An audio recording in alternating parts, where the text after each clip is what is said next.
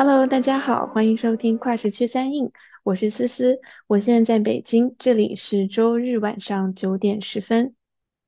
大家好，我是小明，我又回到波士顿了，这里是周日早上的九点十分。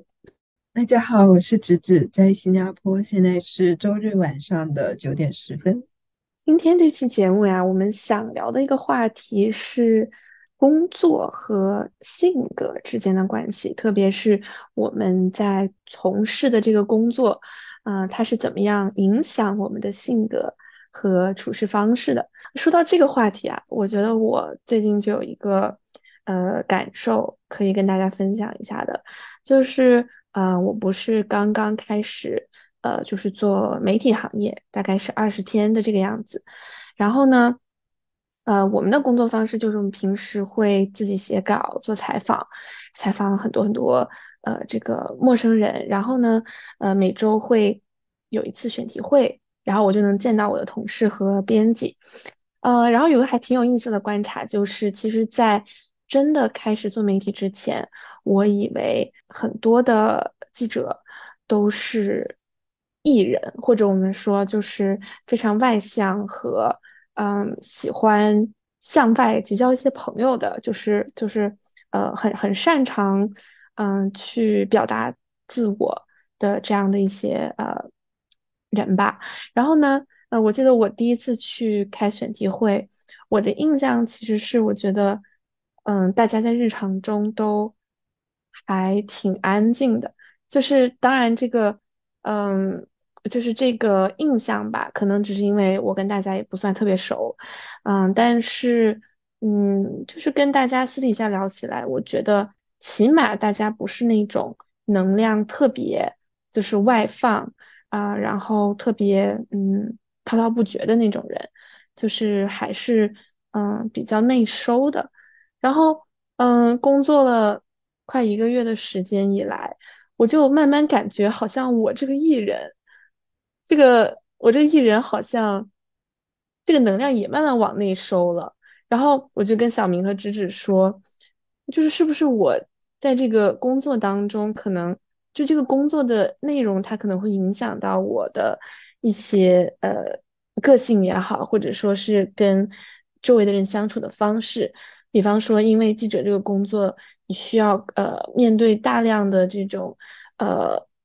陌生人，各种各样的人，然后你需要不停的去，嗯，这个我们说做一些情绪劳动吧，就是你需要去，嗯，让大家聊得开心啊，然后你需要去，呃，建立一种彼此的信任啊，等等。所以这样的活儿其实多了之后呢，我就感觉，就尤其是有时候做完连续做了好几个采访之后，可能我就想，嗯。独处一段时间，或者说是自己在家里，呃，看看书啊，休息一下什么的，就不会想说，呃，没事儿去找个人聊一聊。所以我觉得，嗯，就这点还挺有意思的。可能我们的工作方式也会塑造我们的这个性格。然后，觉得今天我们就可以来聊一聊这件事情。思思刚才讲的那个，就让我想到，就是之前在哪儿看到说一般。比如说，米其林餐厅的大厨在家是不做饭的，因为他们已经就是在平时的工作中，就是给别人做了太多就是这种好吃的菜肴，所以他会觉得他可能想回家的时候就会想换一种状态。所以我我还觉得，就刚才听思思的描述，就是可能采访了很多人之后，就会想自己待一会儿，就让我想到了这个，呃，之前看到的。的段子，对，不知道直直有没有在平时的工作中也有类似或者不同的体验？对，我觉得还挺有意思的，因为其实我的工作环境跟思思比较相似，就是也是要跟很多不同的人去接触，然后啊，也要跟不同的团队去一起把一件事情做好，所以就会涉及到无穷无尽的开会。然后在开会之余，因为其实你要跟他们去合作，不能说只有硬邦邦的线上的交流啊，只有工作相关的交流，所以也会有很多非正式的社交，比如说一起吃午饭，比如说在呃工作想吃个下午茶或者放松一下的时候，会去跟不同的同事去有一个 catch up 或者是一个 small talk，就是随便聊一些没营养的八卦的东西。对，所以呃，这是我现在所处的一个。工作环境。然后我在这里也待了快一年多的时间了。然后我觉得可能跟思思不太一样的就是，思思是会受工作的影响，由啊比较外向，嗯，变成了更能量更向内收。但我的感觉就是，因为工作上的种种习惯，还有行为方式的一个塑造，我觉得我在日常生活里面也会变得更加愿意去跟别人接触，然后也更加愿意去表达自己的想法，而不是单纯的做一个提问者，做一个倾听者。可能这是工作对我，嗯，给我带来的挺不一样的改变。对，所以我也会很好奇，就是也想。把这个问题带给思思跟小明，然后一起讨论的就是工作怎么样塑造了或者说重塑了我们的性格，然后我们又该怎么去面对这一些由环境带来的变化？这些变化会怎么样让我们重新认识自己是一个什么样的人？我觉得我会最好奇的是第三点，因为有很多改变是我之前从来没有意识到的，就是我无法想象。就如果你告诉我。告诉呃高中时候的我说啊，你以后会变得超级的外向，你会主动的去找人聊天，然后嗯，你会主动的去啊举办一个活动，我觉得都是很难以想象的。所以我觉得有时候环境带来的一些变化是，嗯，会让我们发现自己原来哦还有这么一面是我没有了解过的。有有时候是惊喜，有时候惊吓，对，所以也会好奇小明，就是你刚刚结束的实习，或者是你在过往的在不同地方工作实习的一个经历，你有没有觉得你的性格也被工作影响了？嗯，这是个好问题。就其实我大概在本科的时候就意识到了一件事情，就是很多时候性格和能力是有差别的。就是我可以作为一个 I 人。但同时有很强的社交能力和，就是比如说公共演讲和和人打交道的能力，我觉得这些都是可以通过我有意识的，就是练习好，或者是啊有意识的，就是推自己去推自己一把去做的事情也好，去去可能展现出来的是嗯一个可能大家定义上的 E 或者外向的人所能体现出来的一些能力。但是我觉得可能本质，我我自己觉得我还是一个 I 人。虽然好像 我我最近做了一个，就时隔可能两年多，又重新做了一次性格测试，然后我还是 I，但是我这个 I 已经非常就是在中间了。所以我后来我会觉得，就是可能会不会嗯，就是通过我，因为我最近也是在这这前段时间在做求职嘛，然后是在呃主要找是咨询。管理咨询这个方向的，所以，嗯，我觉得就是在做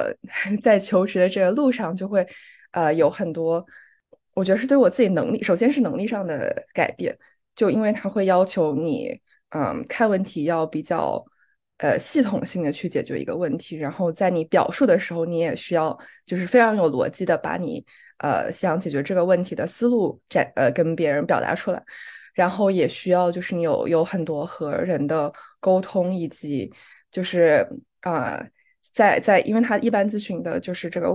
面试的过程中，尤其是有一些公司，他会在除了在问你可能技术上，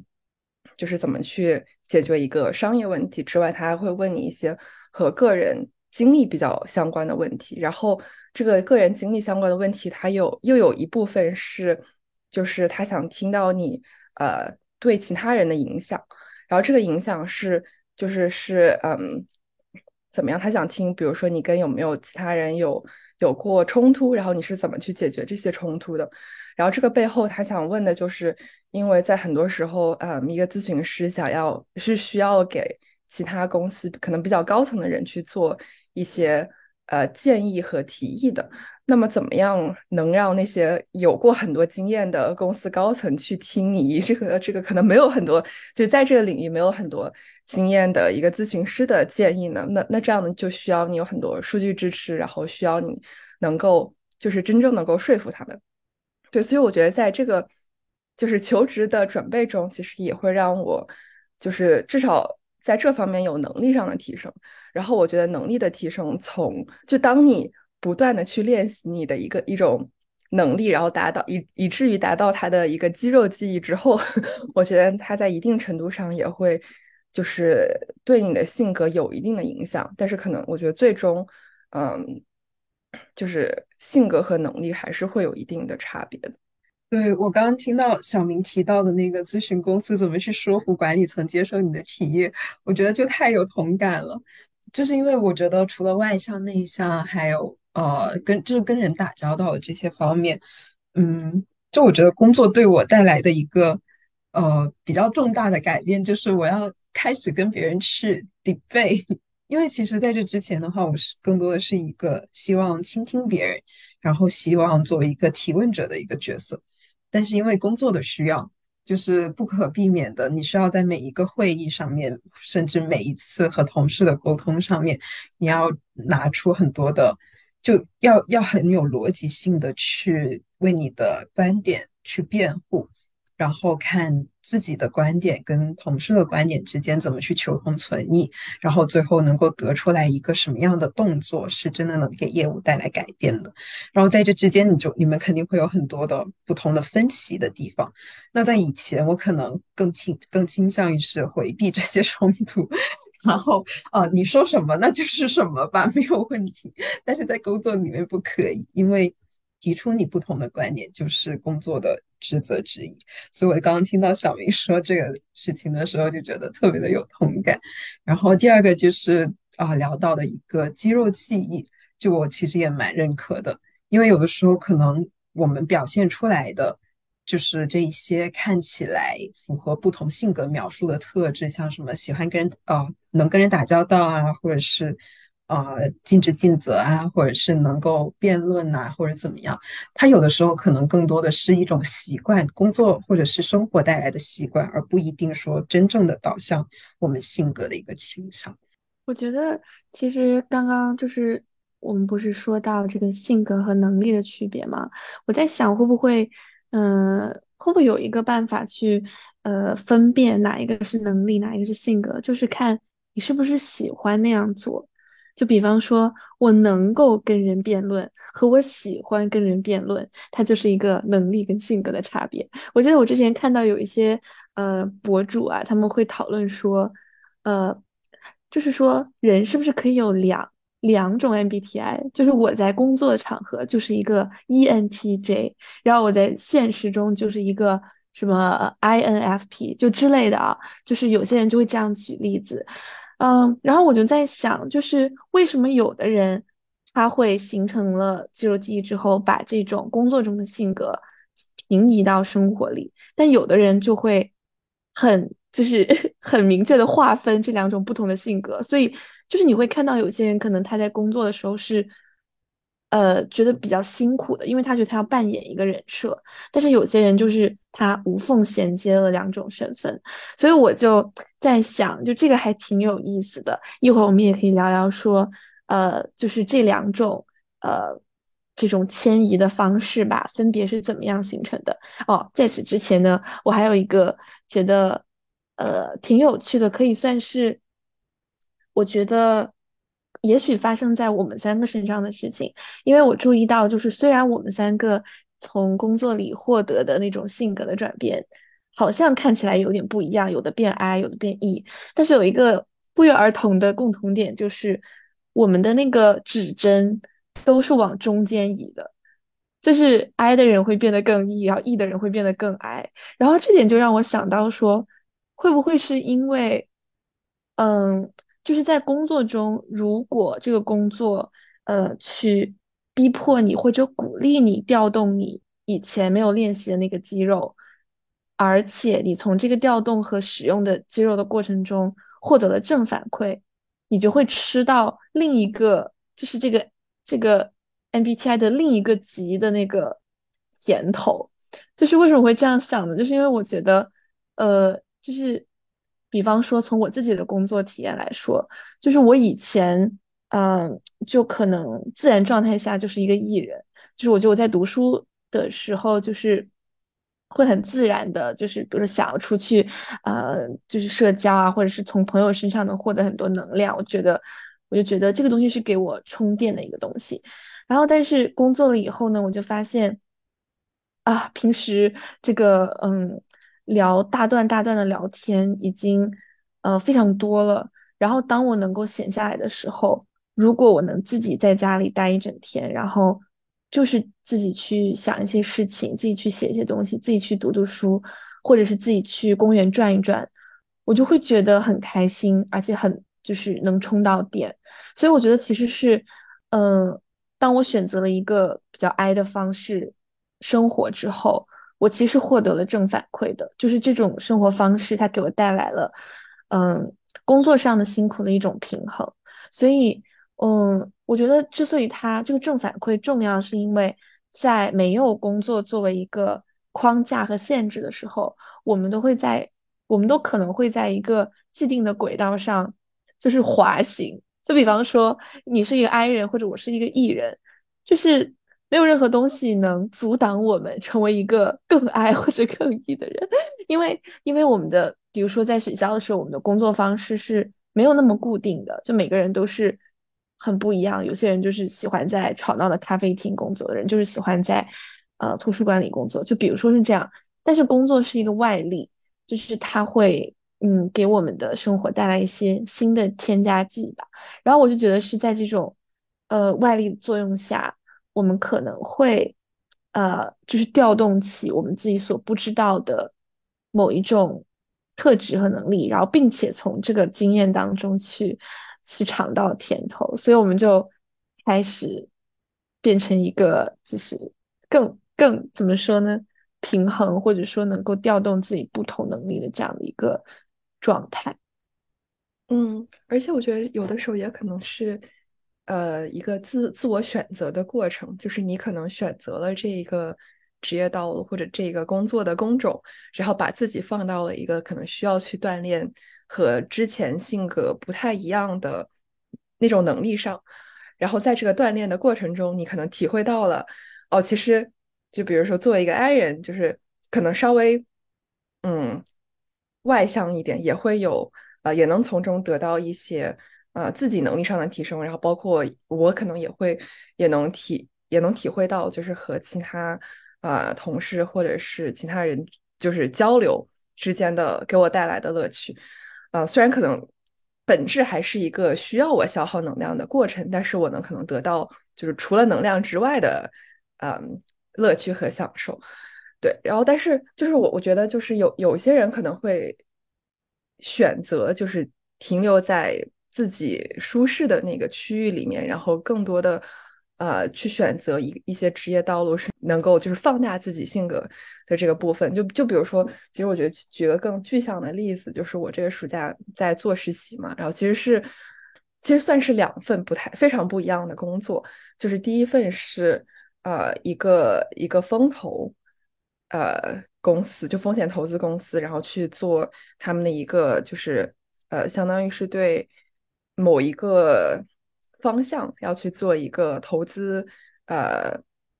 投资论文吧，就是你要去研究那个市场动向，然后去去写一些和，嗯，那个相关的东西。就虽然那个工作本身就也也其实满意的，就呃蛮 sorry 蛮蛮挨的，就是你其实也不太需要，呃，有多过多的接触，可能最多你可以去啊采访一些专家，就可能跟思思描述的呃比较比较接近。但是就是在风险投资这一个。呃，公司的这部分就是会有经常会组织一些各种各样的就是社交活动，然后就是会有很多其他，比如说其他公司的实习生，然后你也会有很多就是已经在风风投这个领域里面的投资人，就大家一起见面，然后社交聊天，然后互相就是 加领英，就诸如此类的方方式。然后另外一份工作是在一个呃，算是一个初创公司里面去做很。跟就是数据分析、数据科学相关的，呃，这样的一些工作，然后就是这这一边就非常的，就是你可以一周开一次会，然后剩下的时间就是都是你自己一个人在做一些事情，然后可能最多最多你需要和其他不同组里的人有一些线上的沟通，然后就是问问问题，然后包括跟他们呃反馈一下你的工作的一些一些结果。对，所以我觉得就是这两份是一个完全不一样的工作轨迹。然后，那可能有些人就是，如果本身是一个偏爱，然后喜，并且喜欢就是更享受这种自己一个人去钻研一些事情的人，他可以选择不需要和人有很多沟通的，呃，有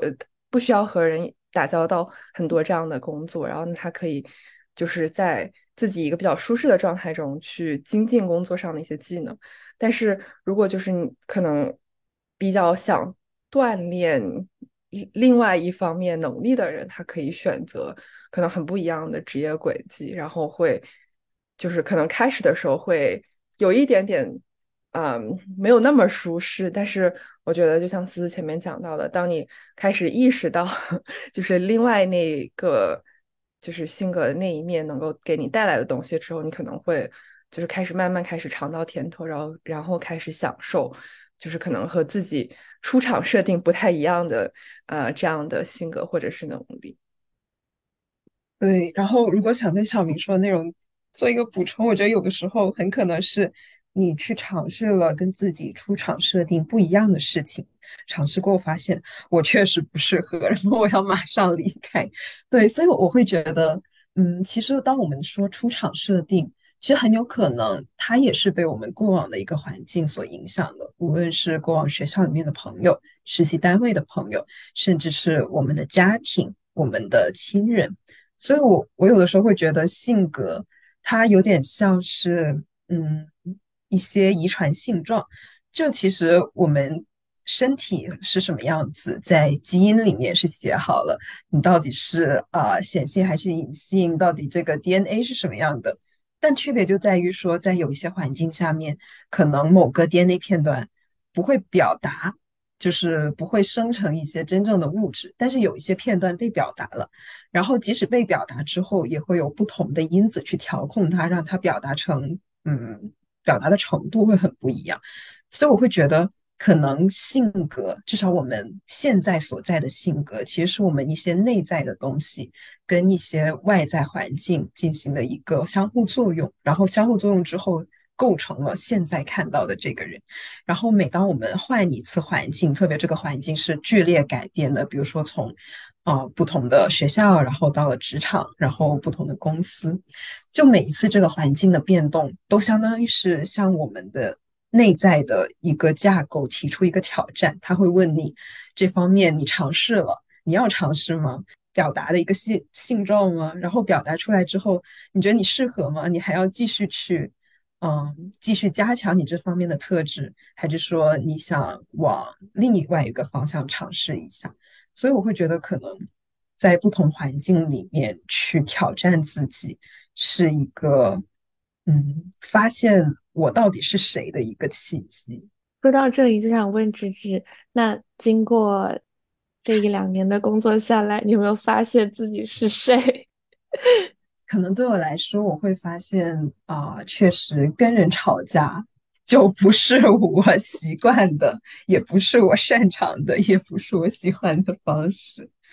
就背景是我其实我其实过去的几个月有转换一些工作的内容，然后就从一个纯数据分析变成了更多偏向业务的。然后尝试了之后发现，嗯，就是确实跟人。一直不断的去，呃，辩论会是一个特别消耗我的事情。然后这种消耗至少在工作里面，我觉得是不太适合的。所以我现在可能又会回到了单纯的做数据分析的那一个阶段。就就我可能我可能是常属于那种跳出了舒适区，发现不合适，然后又回去的那种状态。嗯，我觉得。这点还挺有意思的，就是，嗯，刚刚直指的那个例子，就让我发现说，其实可能每个人的性格里还是有一些稳定的因素，就是不会轻易的随着环境就扭转，就是还是有每个人自己觉得最舒服的这个生活和相处的方式嘛。然后对于我自己来说的话，我觉得我在内心就是并没有给自己。嗯，下过一个判断，就是我到底是 E 人还是 I 人。就虽然 MBTI 测试给我下了一个判断，但是我觉得我好像，呃，就是没没有觉得，如果我去过了另外一种生活，或者是我去采取另外一种方式，呃，那就不是我，就我好像没有一个关于我是什么固定形态的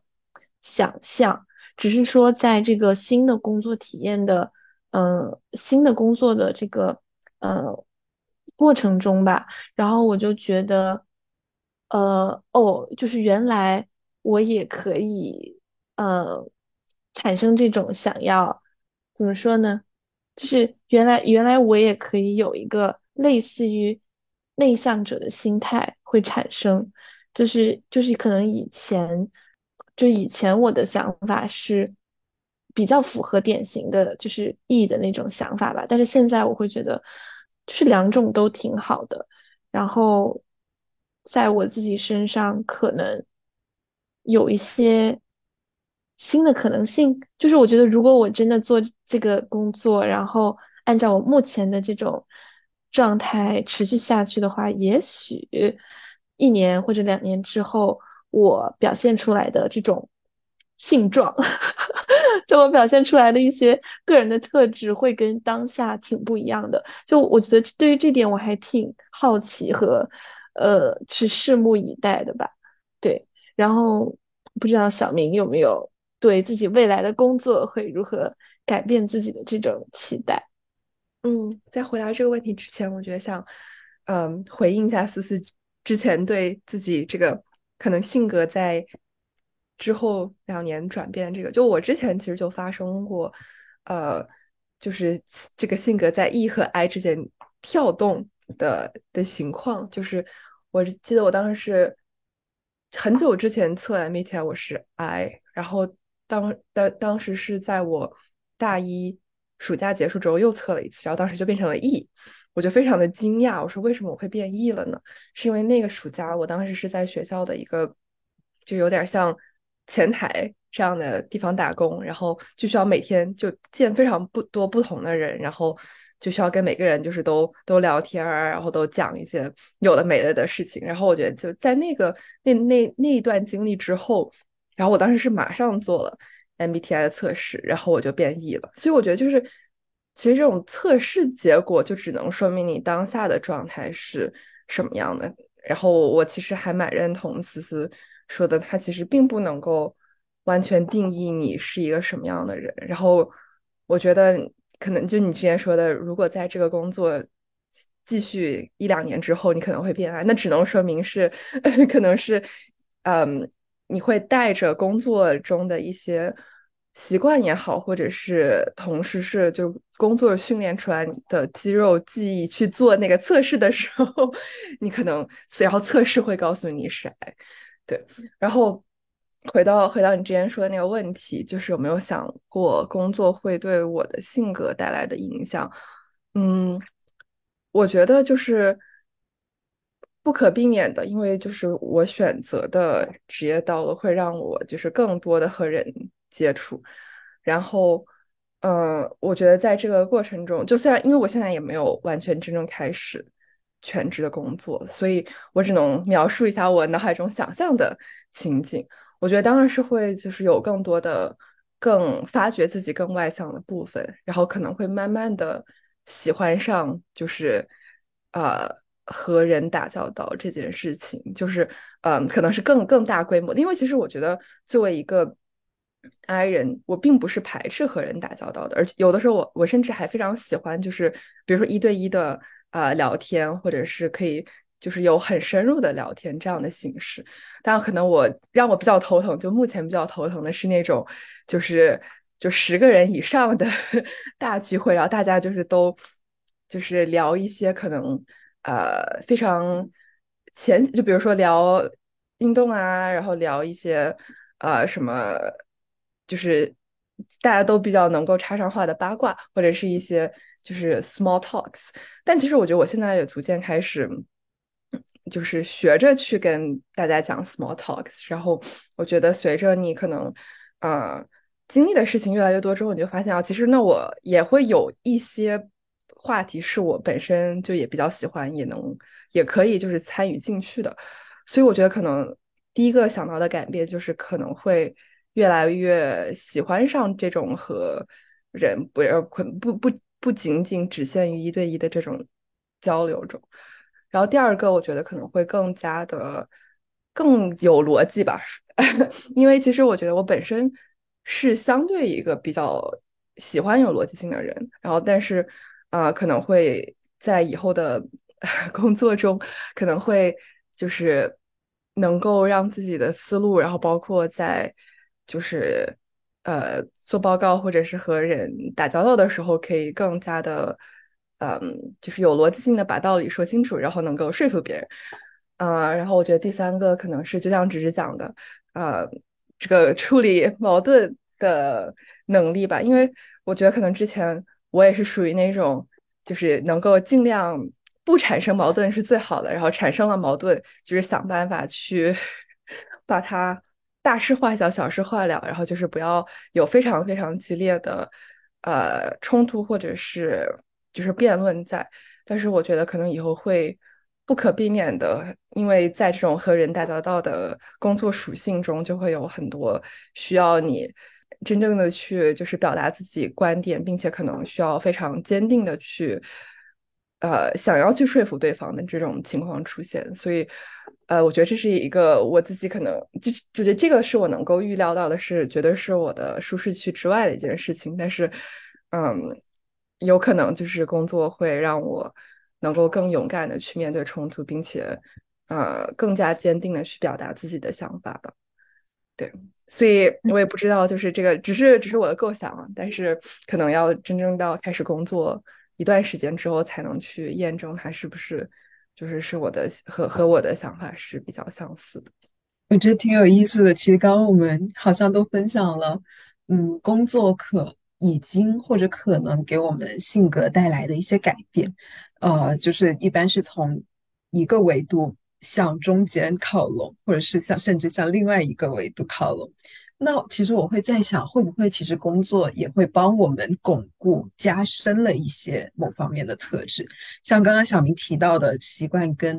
啊 one on one 的去吃饭，而不是一群人，其实我就很有共鸣。因为像我的话，我其实一开始来到这个单位，更多的还是一群人去吃饭。但是慢慢的，其实我找到了一个更适合让自己更舒服的方式，就是一周下来，呃，我可能 one on one 吃饭会有一两次，然后群体吃饭会有一两次，然后自己吃饭可能那么一次或者一两次。就是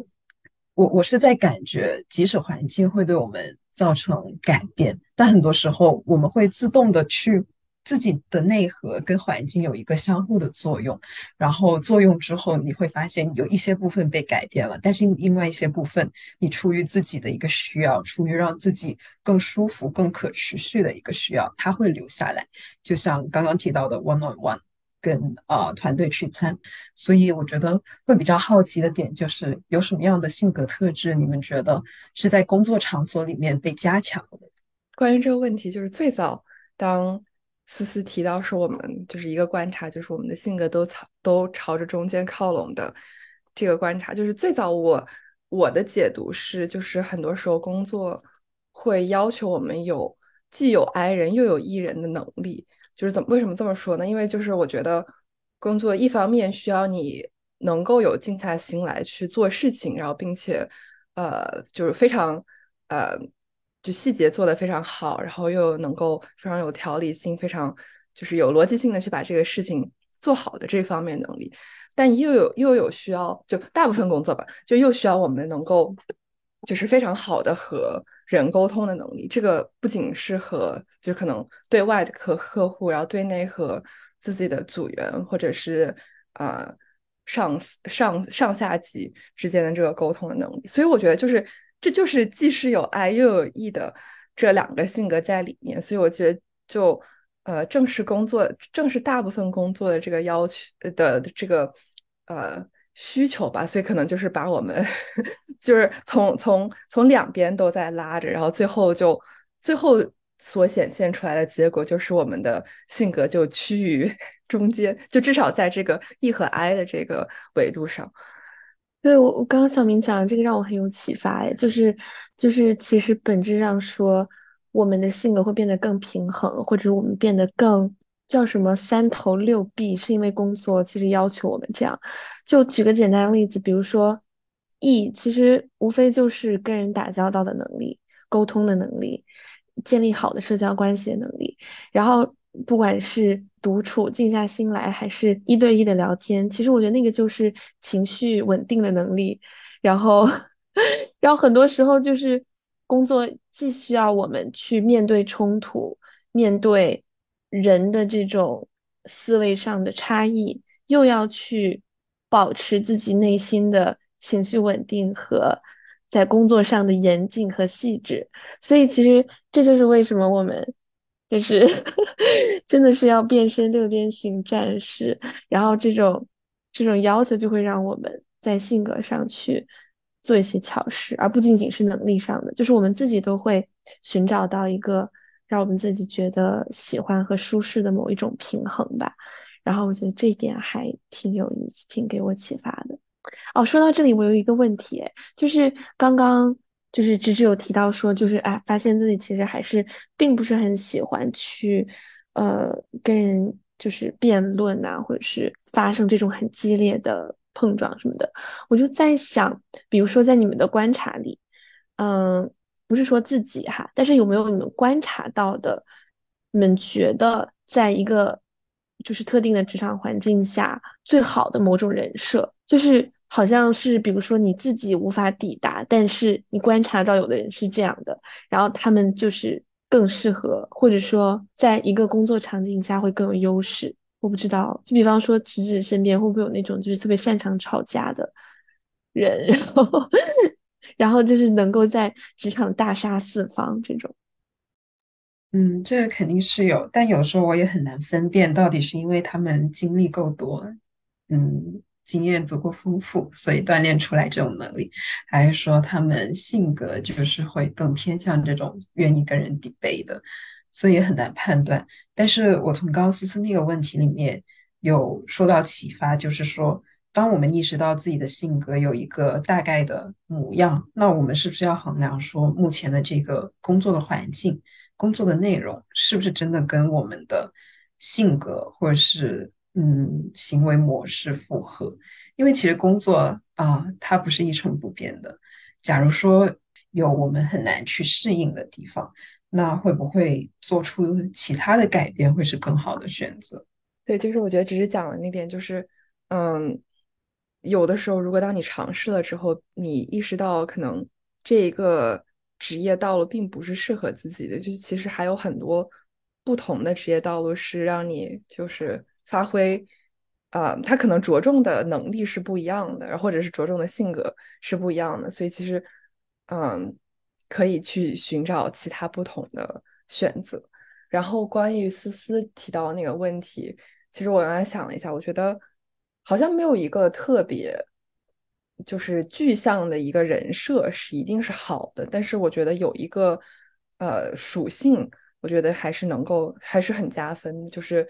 做一个主动的人。就这个主动体现在，无论是你就是主动去和人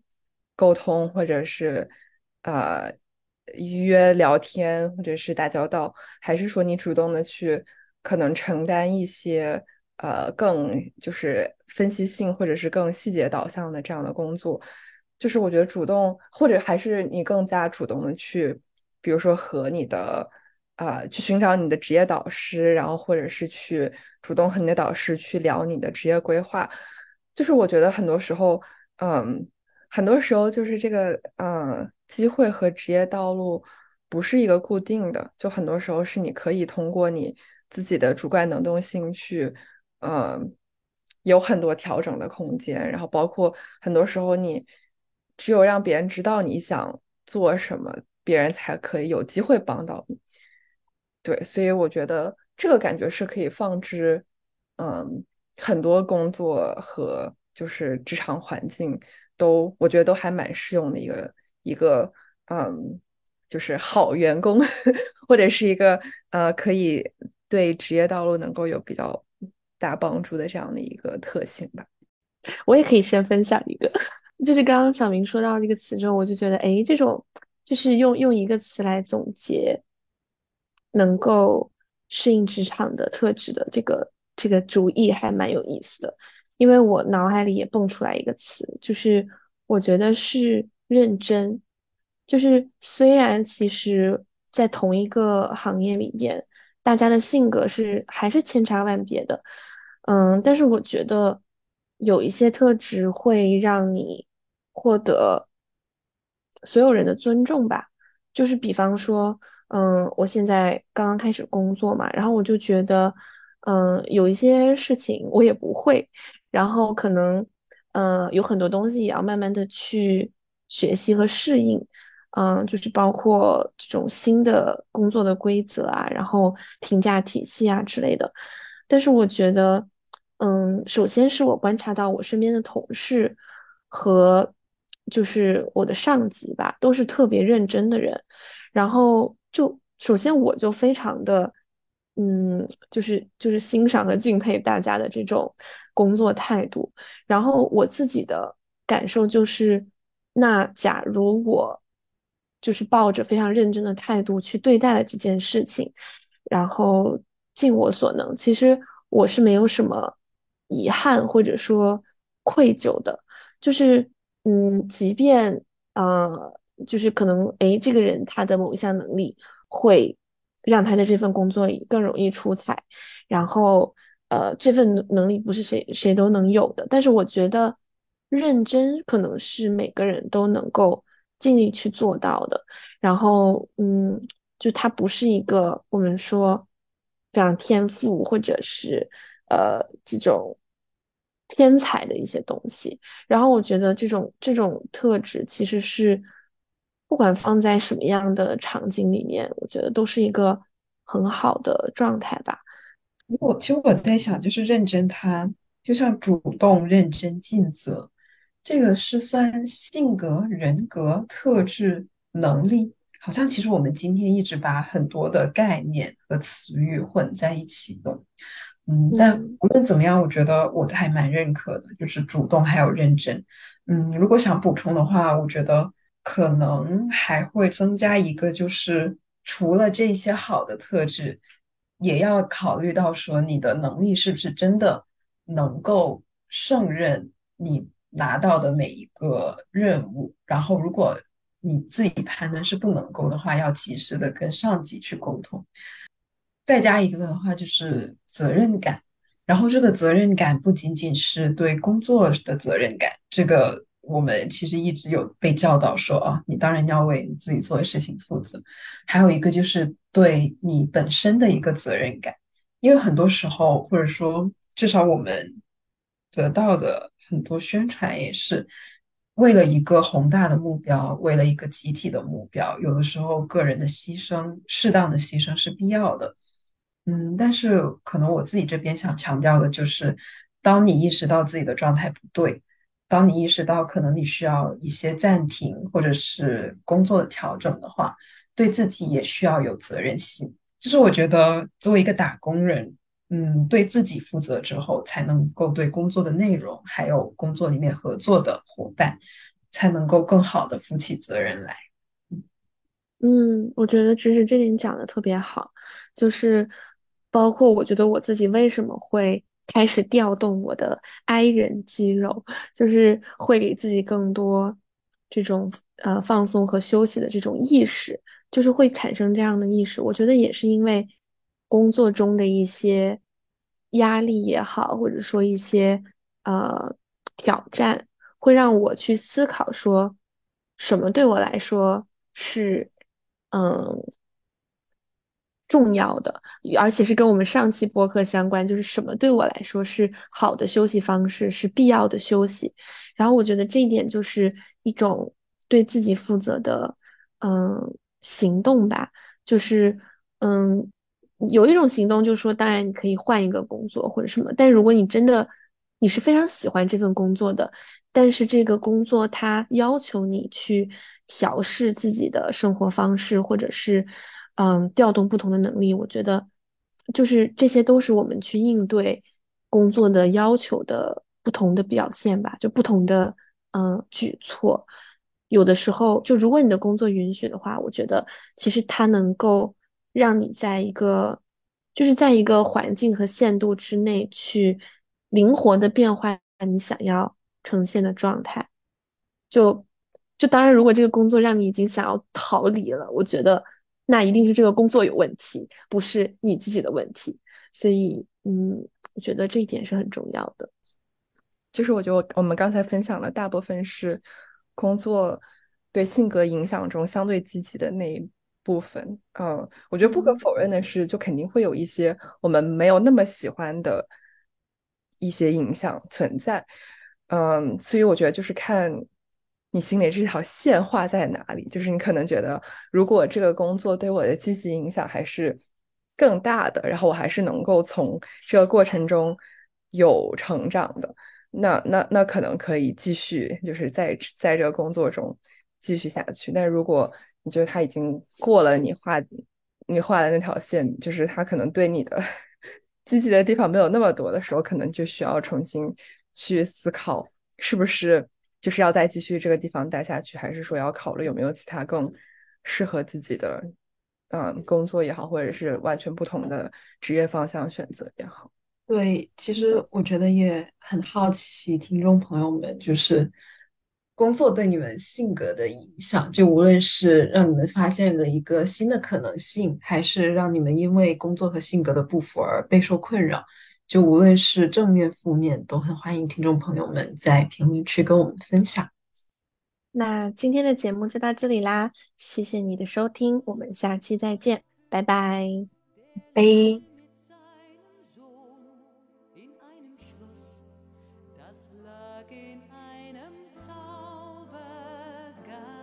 其实我刚还有一个问题，但是我觉得这个问题嘞又有点价值判断，就是我想问你们觉得工作有没有把你们变成一个更好的人？但是我觉得更好呢未必是一个好的形容词，就是应该说是你们觉得工作有没有把你们变成一个自己更欣赏的人？嗯。